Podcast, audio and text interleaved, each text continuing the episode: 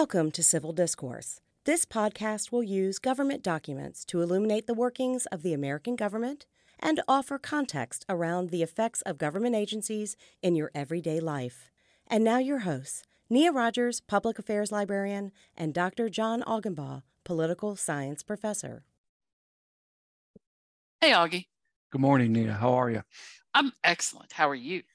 Uh, uh, good. Uh, and and uh, uh, once again, uh, listeners, uh, one of the reasons why I am um, so excited about today's podcast episode is we are continuing our series on federal government cabinet departments, and we are getting closer and closer, okay, to the you know the last ones if you will okay? right this is the this is penultimate i think yeah, yeah this is the next yeah this, this, is the next to last. uh, we are and then we get our we get my favorite.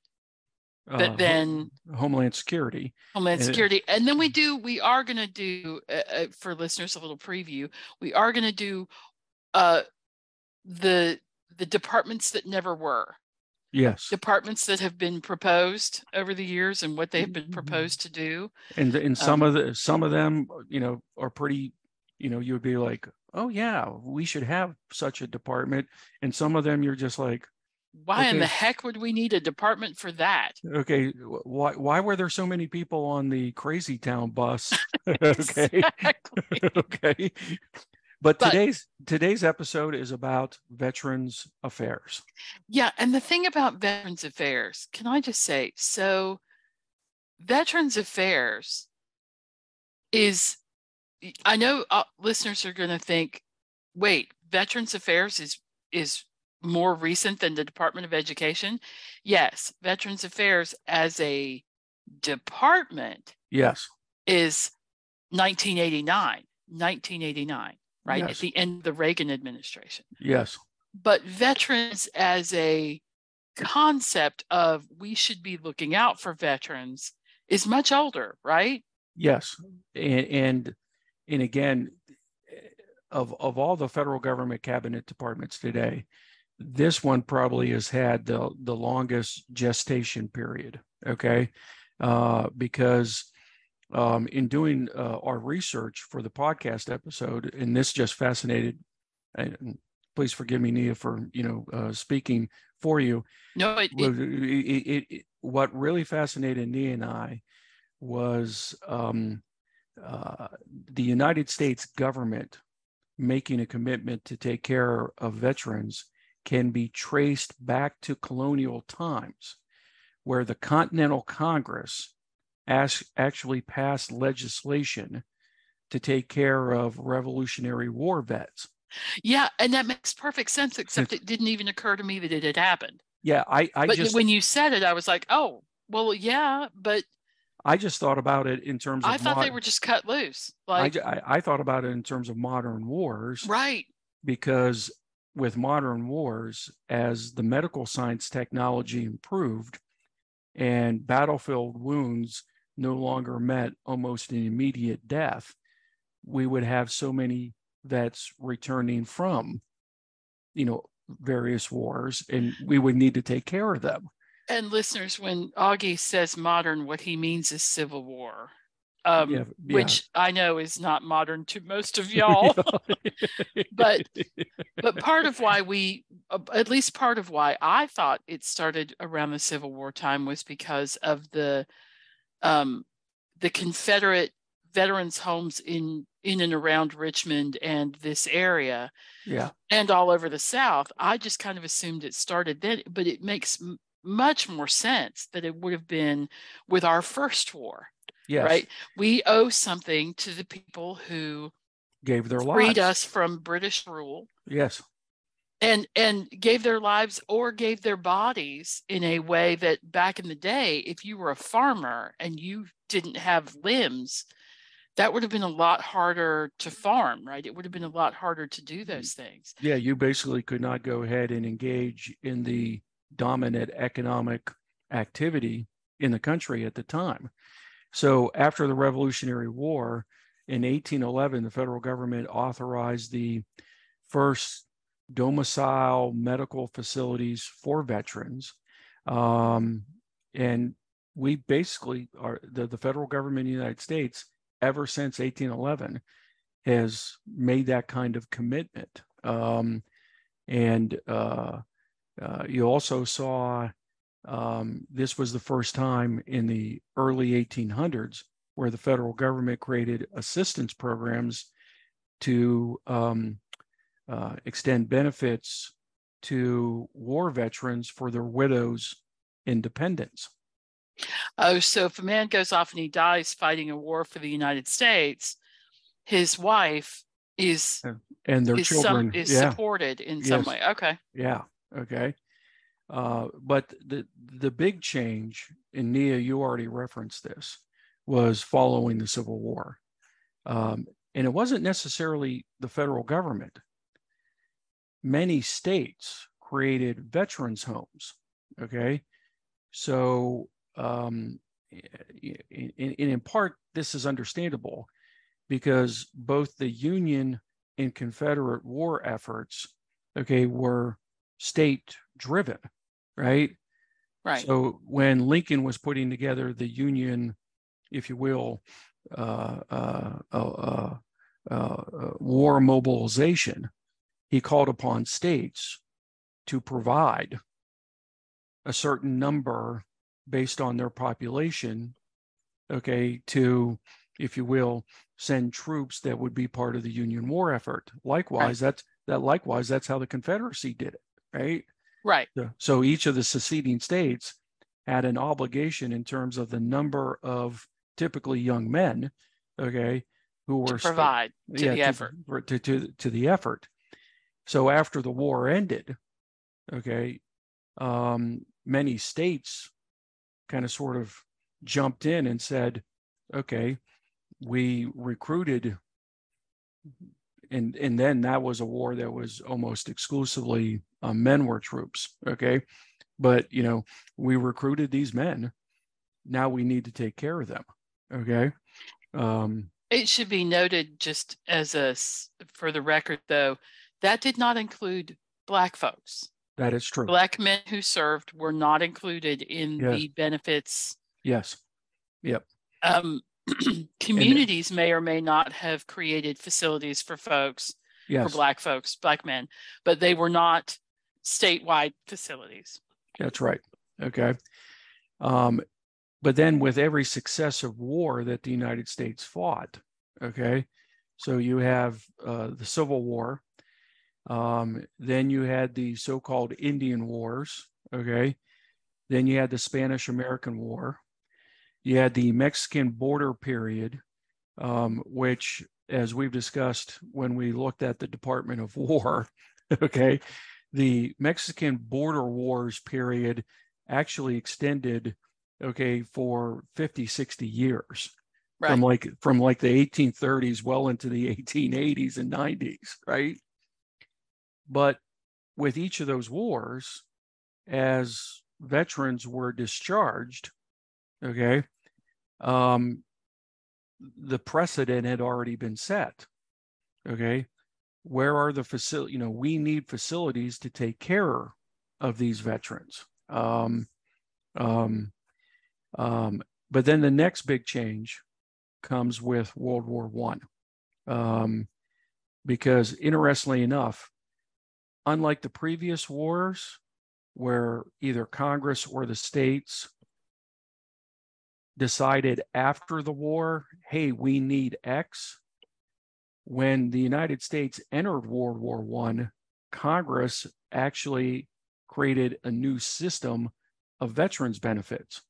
Oh, okay. And that was actually one of the stumbling blocks on the Congress responding positively to President Woodrow Wilson's, you know, request that Congress declare war because members of Congress were just like, okay, but what are we going to do for all of our veterans that we're going to be sending to Europe? Okay. So Congress is thinking ahead. Unusual for Congress. Very much so. I mean, Congress tends to be reactionary. Yes. They just tend to be reactionary to things. I'm not trying to be ugly. no, um, uh, it, it, did come out a little bit that way, but but I mean they do tend to respond post as opposed to pre. Yes. Um, now the thing about the, the World War One is that we also see a lot more mental health issues from World War One than we do from previous wars. Yes. World War One was mentally difficult on fight on on the people who fought it. Trench warfare is a horrible kind of warfare. It's I mean, you're spending weeks, if not months, fighting over okay, less than a quarter mile or a couple hundred yards of terrain. Well, and the bombs, the like all of the armaments got better. Oh, yeah, right. and they, they, and they so they were targeting better and they were so mm-hmm. lots of people were seeing the person next to them get blown up and then you had not an easy thing for you to process as a person and then you had the um, uh, the creation and use of chemical weapons during right. World War One, right? Where, um, which is just you breathing, and then all of a sudden, you being very ill from breathing, right? Which is and if you survived scary. it, if you survived it, your conditions would last months, if not years afterwards, or you may never recover. Right. So, and they, there used to be a term, and it is no longer used, called shell shock. Yes. Yes. That a lot of veterans from World War One experienced.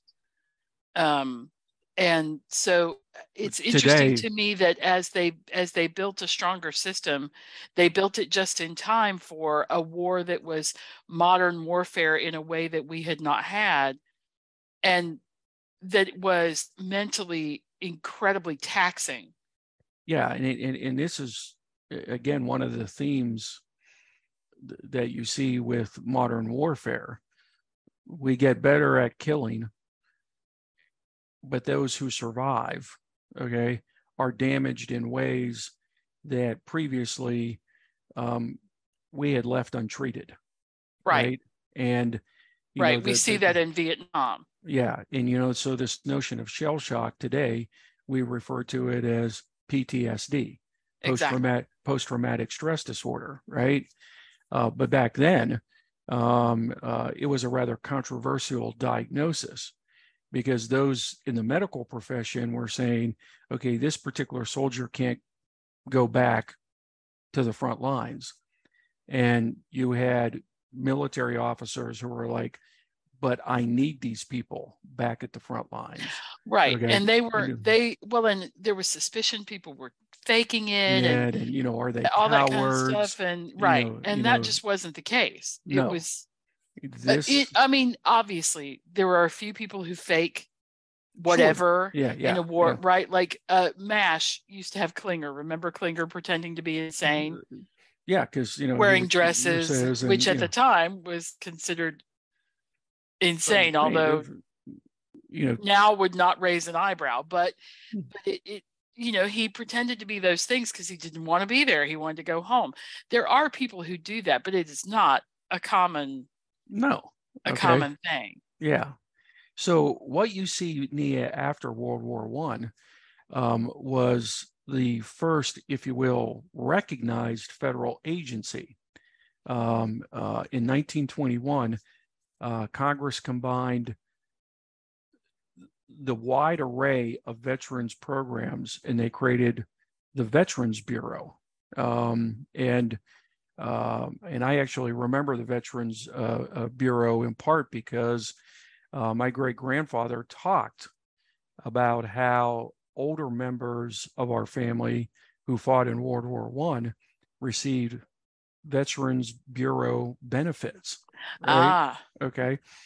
Uh, but what was really noteworthy about uh, the Veterans Bureau was they started creating veterans hospitals, okay, across the United States. So whereas before it was more of a state government commitment, okay, post World War One, you saw more of a federal government commitment to create hospitals to deal with, okay, and treat our vets. But Nia, okay. Even back then, okay, um, these hospitals, okay, had a poor reputation. Yeah, we're we're going to get to the controversies around the hospitals. Yes, because that just that carries through from 1921 to yesterday. I mean, yes, it's it's it, it's and it is a pretty constant theme. Later on, I mean, so this is all happening within a decade. Um, in 1930, um, uh, Hoover signed an executive order. And for our long term listeners, there are so many themes throughout our episodes, right? One of which is presidents who can't convince Congress to do something say, okay. Signing an executive order. Okay. And this was executive order five. Give me my pen. Where's my pen? pen, right? Okay. Somebody bring me 74 pens. I need to sign an executive order. Order, right? This was Executive Order 5398. And the Veterans uh, Bureau um, was now elevated as an agency that reported directly to the White House, and the name changed. Um, and this is where we get the Veterans Administration, the VA. And that's right? what I've always known it as. Is. The that's VA. right. That's right. Um, that's what, and that is how it was referred to by members of my family who served in the military and went to the VA for treatments or medical whatever. They'd say, "I got to go over to the VA," and in in most towns, you would have a vet. Well, not most towns, big towns, big yeah. cities. Yes. You would have a veterans hospital, and it, that's how people referred to it. Yeah. They did. Uh, they all had names. They were named after various a lot generals. of times important people, right? Like yeah, various generals, etc. Walter Reed and yeah, you know yeah, all right. those kind of or um, McGuire here in Richmond. Yes, right? other people and people locally, colloquially said, "I'm going down to the VA," and everybody knew what they meant because yes, okay, um, and, and and again. Uh, listeners, um, a little bit of public disclosure. Both Nia and I come from families with a long history of of of men and women serving our uh, uh, in our country's military. Um, um, in fact, as some of the older members of my family have um, ruefully remarked, um, my generation is probably the first that has not. Okay. Yeah, and yeah. and uh, my brother served yeah. in the Air Force. So yeah. I mean, yeah. our my generation's covered by my brother. Thanks. um, but uh, it'll be his it'll be the next generation in our family um, but yeah it's a, it's a common thing for especially for um, certain socioeconomic classes yeah uh, my folks both poor um, i think your family came from yes poor yeah. folks yeah and poor folks tend to serve in the military because it gets you out of that poverty level often right? And you get to see the world. You get to, in some cases, you get to go to other countries or whatever. But so that uh, there's reasons to join the military that have a lot to do with, um, and what you're about to talk about, which is the biggest reason why a lot of people modernly join the military, right? Is yes, the, is, is the uh, GI Bill. So after World War II, um, uh, Congress uh, passed um, uh, the GI Bill, um, and that makes reference to the fact that many who served in the military were referred to as GIs. Okay. Uh, and Nia's looking up what GI. I was going to say, what does GI stand for? Isn't that terrible? and what what does GI? Uh, huh? It doesn't. Wikipedia has failed me. Oh, oh no. I know. That's terrible. Okay, you keep going. We'll come back to it. Okay. So the GI Bill was signed in uh, June of 1944 as World War II was coming to a close. Um, and it had a wide array of uh, veterans benefits. Um, and uh, so for the GI Bill, you had educational benefits.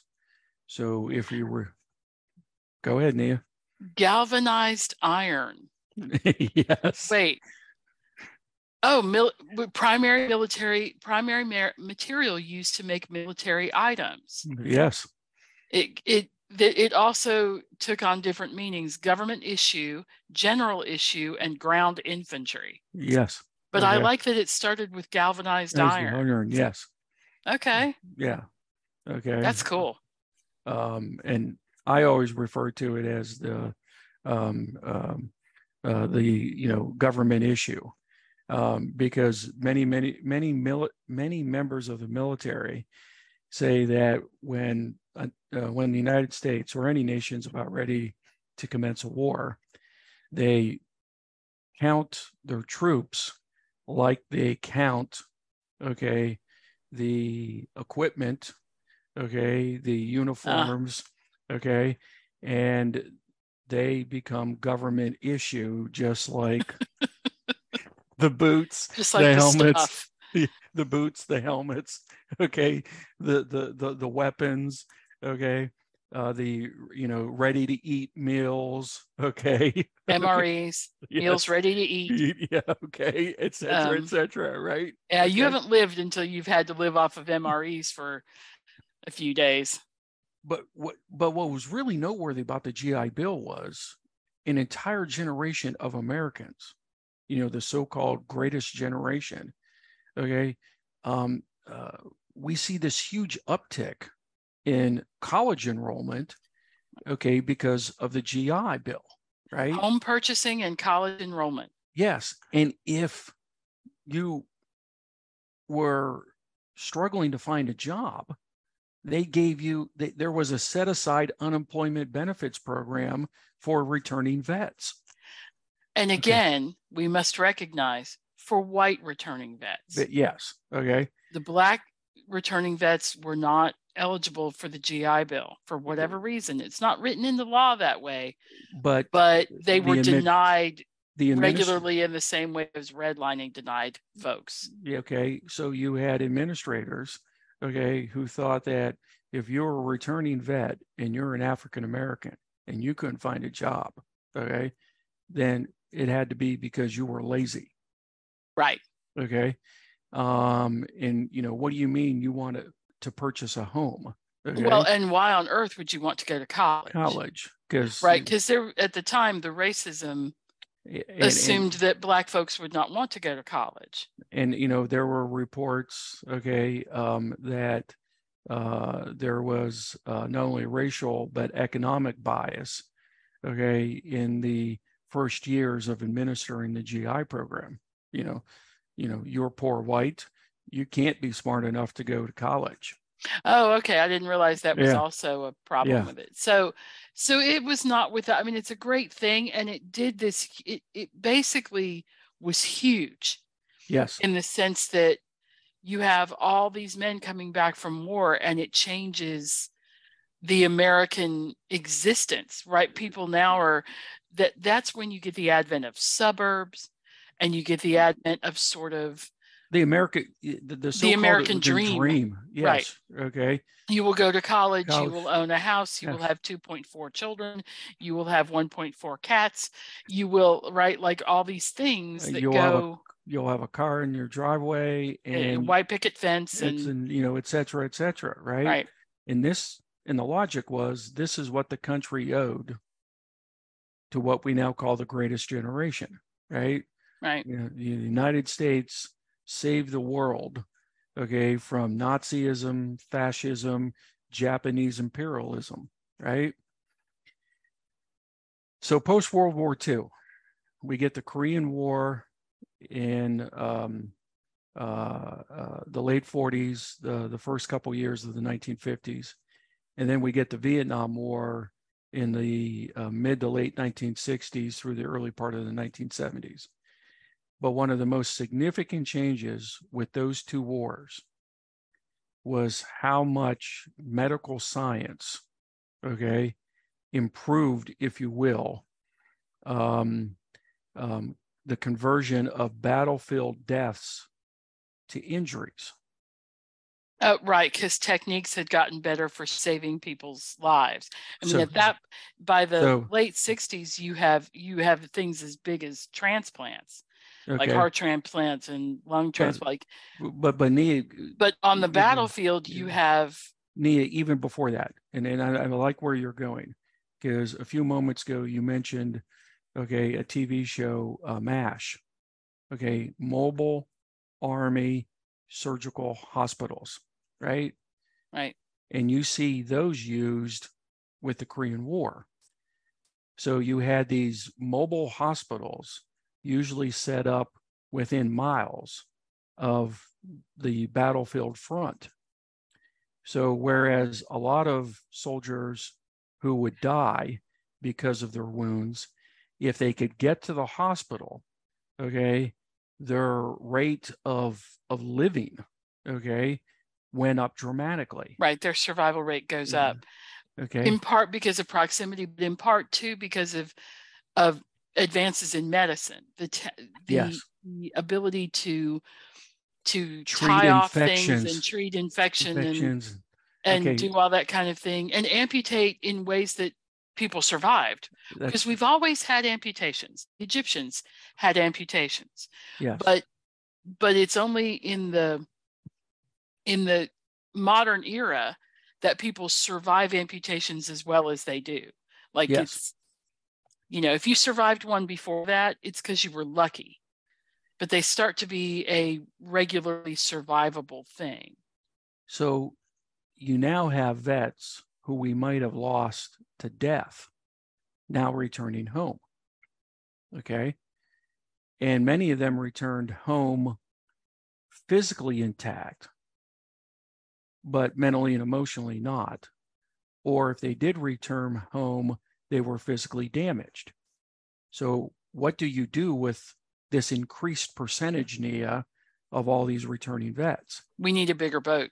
We need a bigger boat.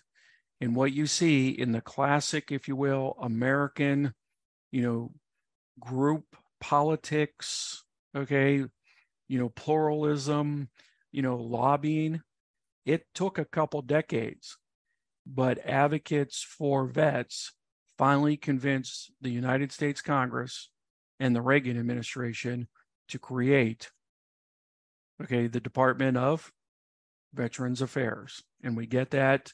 Um, it, it commenced operation in 1989. Okay. Now, the VA organizationally is split into three large units. So you have VA Health Administration, and this goes as far back as post Civil War, Nia, what you described. You know, the post Civil War veterans homes. Yep. And that's and that's what they were called, veterans homes. It is what they were called. To the post World War One hospitals. And it is the largest of the three units. The second, Benefits Administration.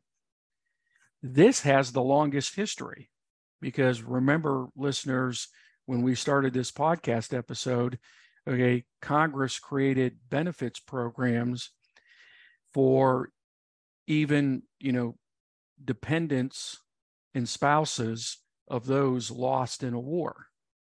In the in the revolution. Yeah, in the revolution. It goes all the way back. back like, yeah. Yeah. But then the third, and again, this is one of those things, okay, that I came across as I was doing my research, and I was just like, of course that makes sense, but I didn't know it. The Department of Veterans Affairs, okay, and I'm just going to use the shorthand for the rest of this episode, the VA, actually runs our national cemeteries.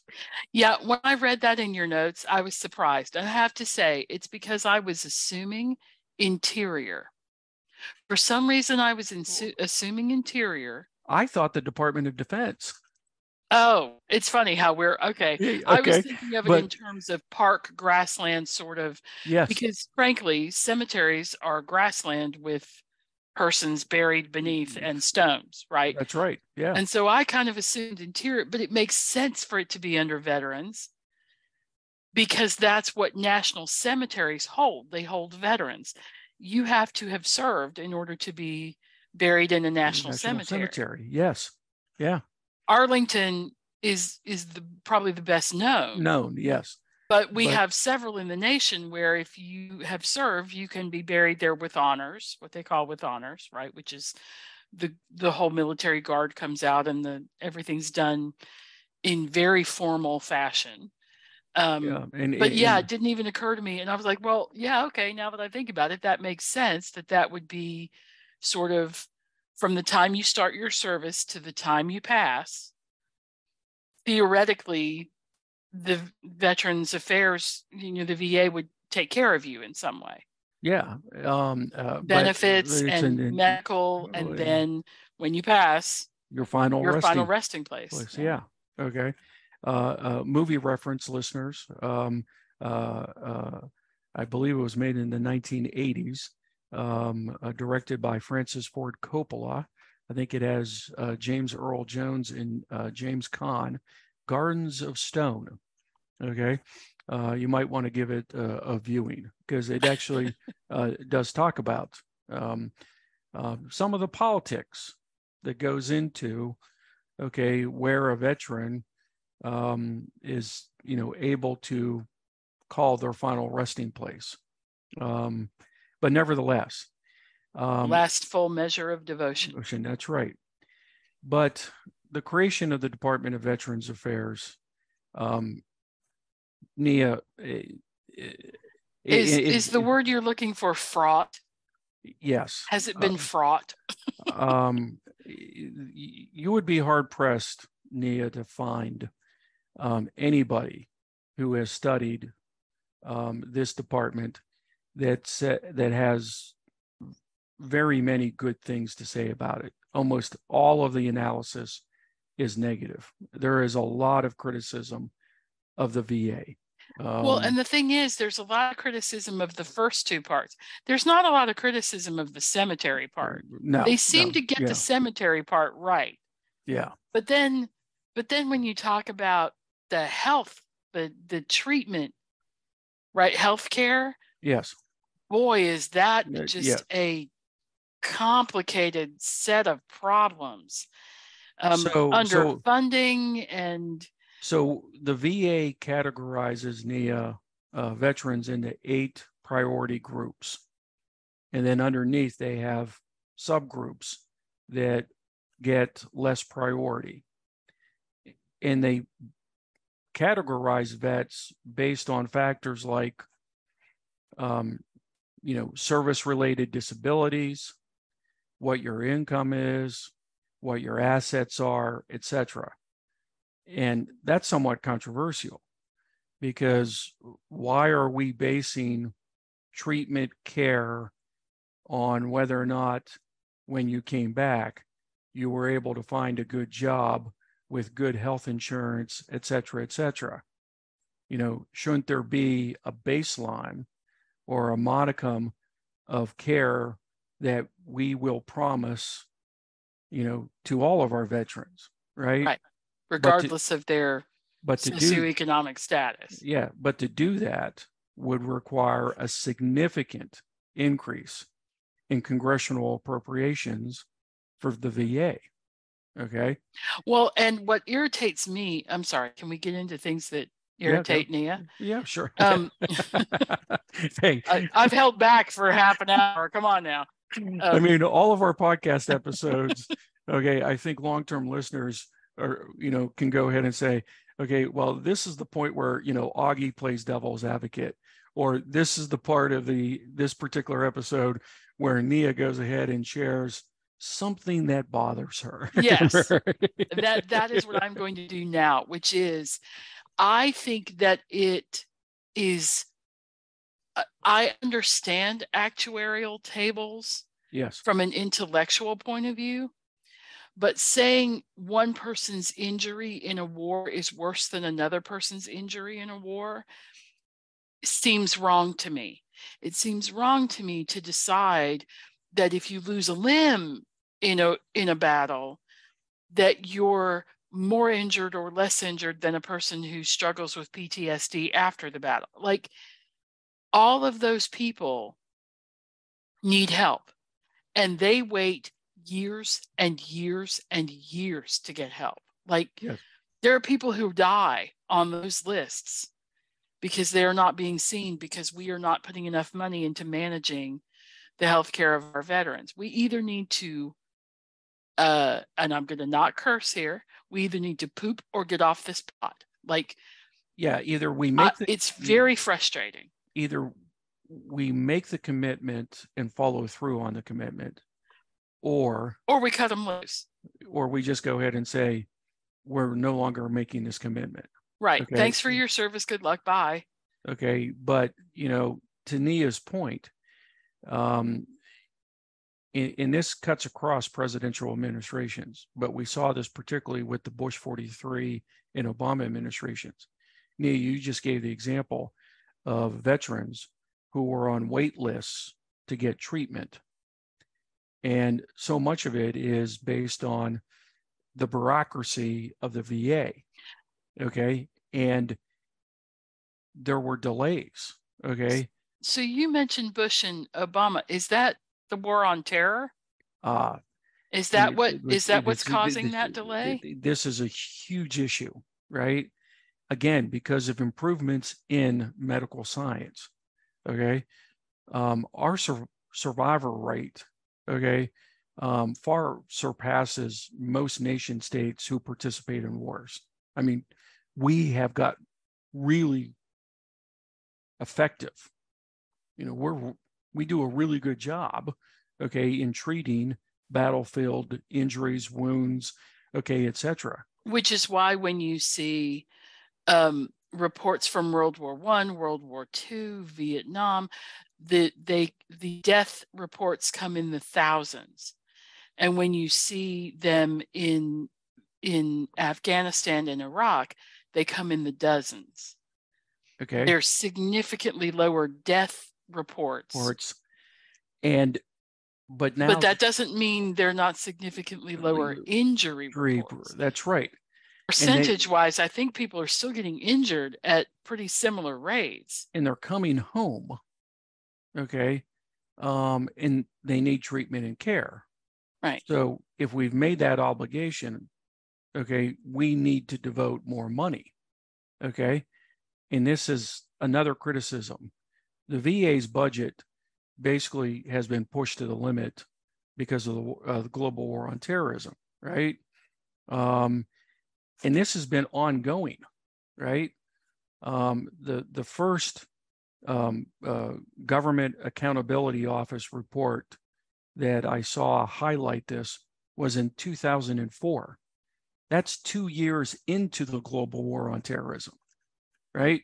Which officially did not end until which presidential administration, Nia? Biden. Yes.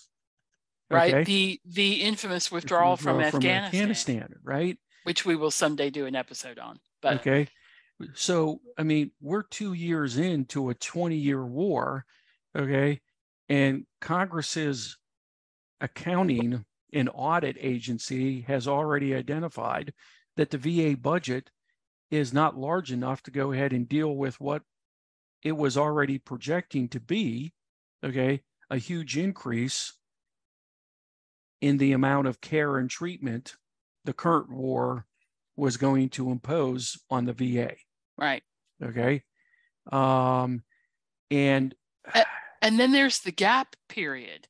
Yes. Right. There's that weird period where you're serving in the active military. Okay, so you're serving in the active military, and in the active military, you have military medical facilities that care for you. Correct. But then when you no longer are active duty, for whatever reason you either retire or you are honorably discharged right? You're yeah you know you served your two or four year hitch you get out. Right. You have this break between then and when you get because of that um, uh, lag right? That lag time that they talk about, there's this weird break where you don't have any kind of insurance, you don't have any kind of medical care, and then you get to go to the VA. That's part of what Augie and I are talking about when we're talking about being on waiting lists, is those guys coming out of the military say, okay, I'm gonna I'm going to get on the, the list for my local hospital to see me for my fill in the blank thing that I need, you know, that I need to be seen for. And they're like, yeah, our waiting list is three years long in in just and, and I just have one example uh, in the notes. So when the global war on terrorism kind of sort of started in 2001, okay, uh, well even before that, right? I mean, because the global war on terrorism really ramped up in 2002, right? So before the global war on terrorism started, the VA already had a backlog of disability claims of over 420,000 Nia.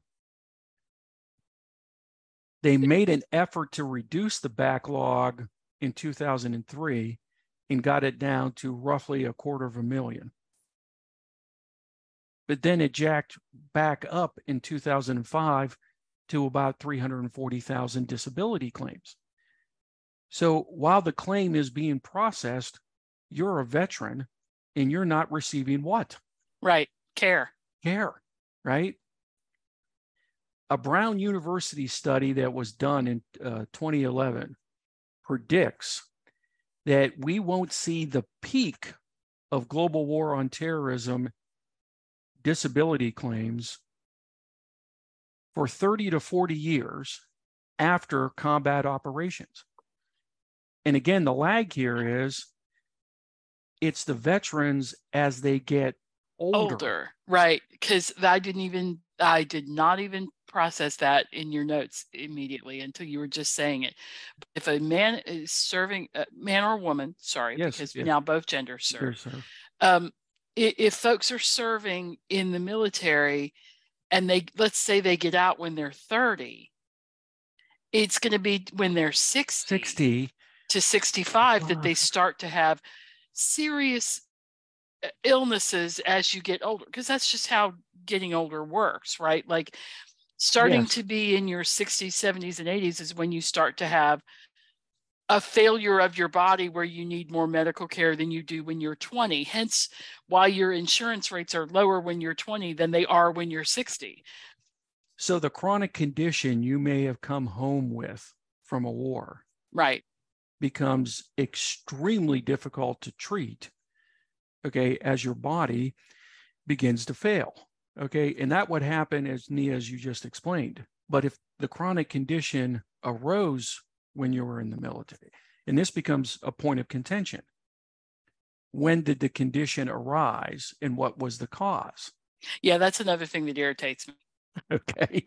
it's it, this idea of pre existing conditions, yes. and they're going to fight about whether the smoke of the burning fires in Afghanistan caused you to have lung issues lung, or not. Yeah, I'm like, disease. Yeah. We or, know that that was disgusting and terrible for people, and we know it made them sick. Why are we fighting this? Why are we? Why are we not just treating these people as much as we are able? So whether, so so whether it irritates not, that irritates me because that's also the 9/11 argument for firefighters for years was, well, they went down there voluntarily.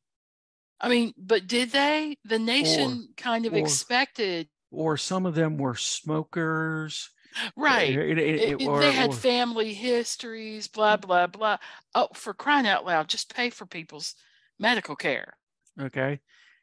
In, and if in, medical care is too expensive, address that, Congress. I'm looking at you. Yeah, because Congress, and it, it, it, but what's even more frustrating to me is nobody can agree on how to fix the problems. Well, can I we talk? Read, I read over a two dozen reports, Nia, okay, and none of them can agree. of course they can't. I'm, I'm just kind of, I'm just kind of sort of like on one hand, I want to blame Congress, which I know is too easy, but in this particular situation, you've created a department, you've kind of sort of signaled to all of our vets, okay, we're going to make this commitment to you, and then you grossly underfund it, okay. Um, uh, you've allowed a system to be created bureaucratically, okay, that is cold, insensitive, and with all the delays, typically means that we have hundreds of thousands of vets who don't get their treatment. But then at the same time, what should Congress do to fix it? Right. Right. They have to throw more money at the problem. Okay. So we throw more money at it. So where do we throw the money? And I'm assuming what we have to do is hire more medical personnel and have more medical facilities. But I don't, I don't know. I don't know how government, you... but the government doesn't pay them enough to attract the best talent who otherwise will work in the private sector instead of the public sector. Right. So you're going to have to raise, okay, uh, the salaries that you go ahead and pay for the best and brightest. I mean, we know this historically. The government struggles with that, right? Right. But you can't do this on the cheap, folks. You can't. And the problem with waiting, not only is it horrible for the veteran, veterans. Oh, it's terrible. But but it will cost more because they will get sicker in the meantime. Yes. Than if you had gotten it earlier. Right? Like if you get to something earlier, if you get to a cancer in stage 1, it will cost you significantly less to fix it than if you get to a cancer in stage 3. Yes. It, it it just does. I mean, it's just how. And that was the logic of the Affordable Care Act. By giving Americans without health insurance a way to pay for medical care, they won't wait until it's a catastrophic health condition right. to and get then, treatment. Exactly. Because they will go you, see a doctor rather than go to the ER. That's right. Because those two things cost very different, different amounts of money. And if you could, if you go on an annual basis, you might catch something at its earliest stage instead of when it's at its end stage. And at that point, you're then throwing, excuse the football uh, metaphor, Hail Marys in right. an attempt to go ahead and save somebody's life. And Hail Marys, okay, cost a lot. Okay? Right. Right. And, not, and they oftentimes aren't successful. So if you're looking at the bottom line of did we do something to go ahead and treat and save this vet? Okay. Well, if you're throwing Hail Marys, the success ratio is terrible. Okay. If you ever watch a football game at you know at the end of regulation, right. that's usually an interception. Right. Okay. Right. I mean, the team that's thrown the Hail Mary usually has absolutely no realistic hope, okay, of the play succeeding. Right? They're just trying. They're just okay. trying the best they can. Well, and, and, and the other it, thing is, is the torture that you put somebody through. Yes. I mean the the what you're saying to veterans is, hang on, I'll get to you next year, and they're like, yeah, no, see, I have cancer. I may not have till next year. Yes. Right. There's this really, I don't know. It, it I, seems like a weird thing for us to ask people to serve and then not have a plan for how we're going to handle their medical issues afterwards. That that doesn't. It, and it, part of it is that we're just not throwing. We just really are literally not supporting it financially. Uh, here's what I propose. I propose, and I know this was probably one of the more than two dozen reports you read. Um, I propose that we take some of the Department of Defense's budget and put it with the Department of Veterans Affairs. That was actually recommended in a number of the reports. Uh, because mean, if you're going to make war to make veterans, then some of that cost should be covered under what you would normally have given. And we also, frankly, spend a significant amount of money on defense compared to our next, what, 12 neighbor, you know, countries. Well, I mean, it's more than the next 12 combined or something you, like that. It's some egregious amount, not egregious, but it's a large amount. Well, if you compare the defense spending of the other member nations of NATO to what the United States spends on defense, we spend more than all of the other nations of NATO. I, am just right. like, I, I, right. Mean, and the just, chances of us being invaded are very slim. Yeah. What from Canada or Mexico? Are you kidding me? Right. right. Or Cuba. Uh, that's it. Those are our, those are our three closest. I mean, you know, unlikely. Let's say yeah. unlikely. Okay, and, and, uh, okay, and for listeners who are like, you know, Nia and, and Augie are anti-Department of Defense, we're not but again, no, I think we need a good solid defense. I don't think we need over defense, which I and, suspect is what we have right now. And for me, the issue is if you make the commitment, and Nia and I are old enough to remember when uh, the United States Congress and the you know Reagan Bush 41 administrations unveiled the Department of uh, of of uh, Veterans Affairs with great fanfare. Okay, you know we are making a commitment to our vets. Okay. Well, and hugely important to Bush Senior because he had been. Yes, and had been vet, shot like and, and had been shot down in in World War II. And and right? he knew those men. He had led men in war. He you know yes. he had lost men in war. Okay, but if you're going to make the commitment, you got to deliver on the commitment. Right. right. And this is well, but this goes to a larger question in the in the in our country with um, social safety network, social safety nets, and not funding them in ways that get the best results out of them. Yeah, because if you're going to go ahead, for instance, you know, create um, uh, a breakfast program for kids to do well in school, you can't use that budget as a political football. Right. Because once you get a generation of kids, okay, used to being able to go to school and get a good meal, yeah, so, you don't you don't get to say we're not funding that this time until you give me X. Okay. Like, no, that's children's breakfast. What's wrong with you? Okay. Yes. I mean, and and and of all the programs that we can go ahead and you know, you know, use as political leverage. Okay. I I I I I think as a society, it looks terrible. Okay. It is terrible. It's not look it is terrible when we go ahead and say to a whole bunch of young men and women, we want you to potentially give your life for your country. But if you somehow survive, we're going to treat you like garbage when you return. Right. Okay. I, I'm sorry. Okay. I don't care if you're Democrat, Republican, non political.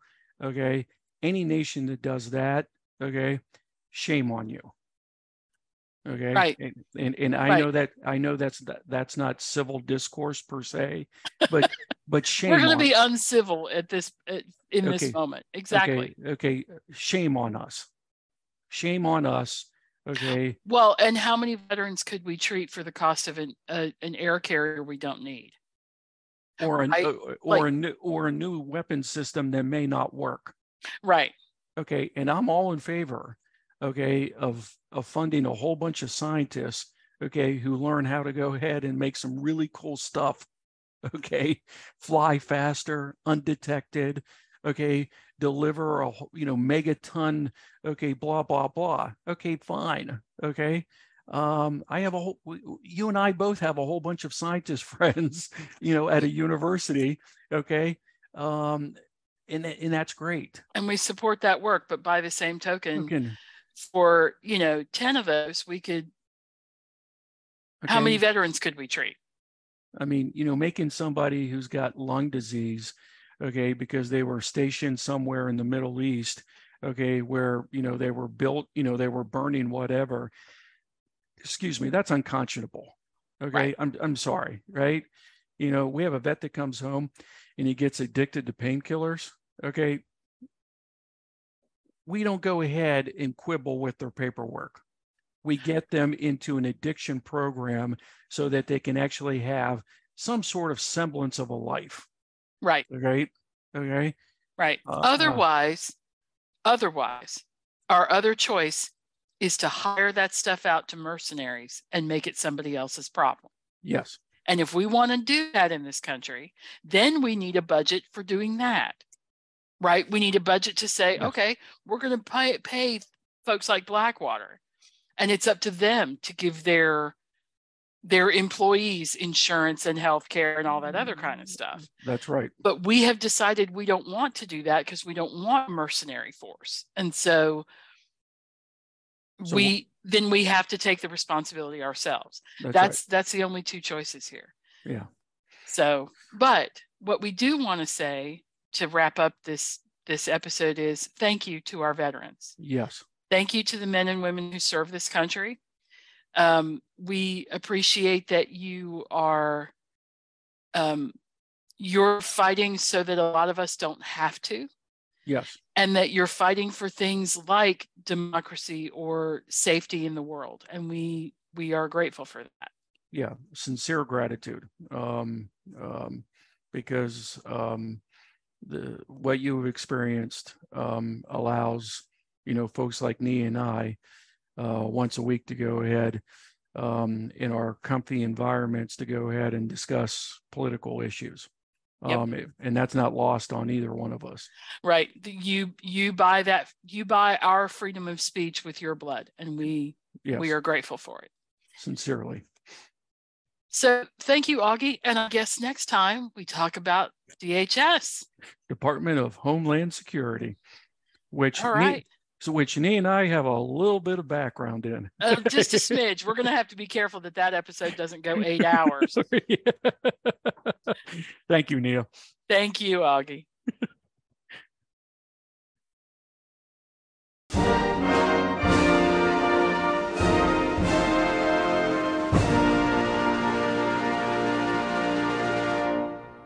You've been listening to Civil Discourse, brought to you by VCU Libraries. Opinions expressed are solely the speaker's own and do not reflect the views or opinions of VCU or VCU libraries. Special thanks to the Workshop for Technical Assistance. Music by Isaac Hobson. Find more information at guides.library.vcu.edu slash discourse. As always, no documents were harmed in the making of this podcast.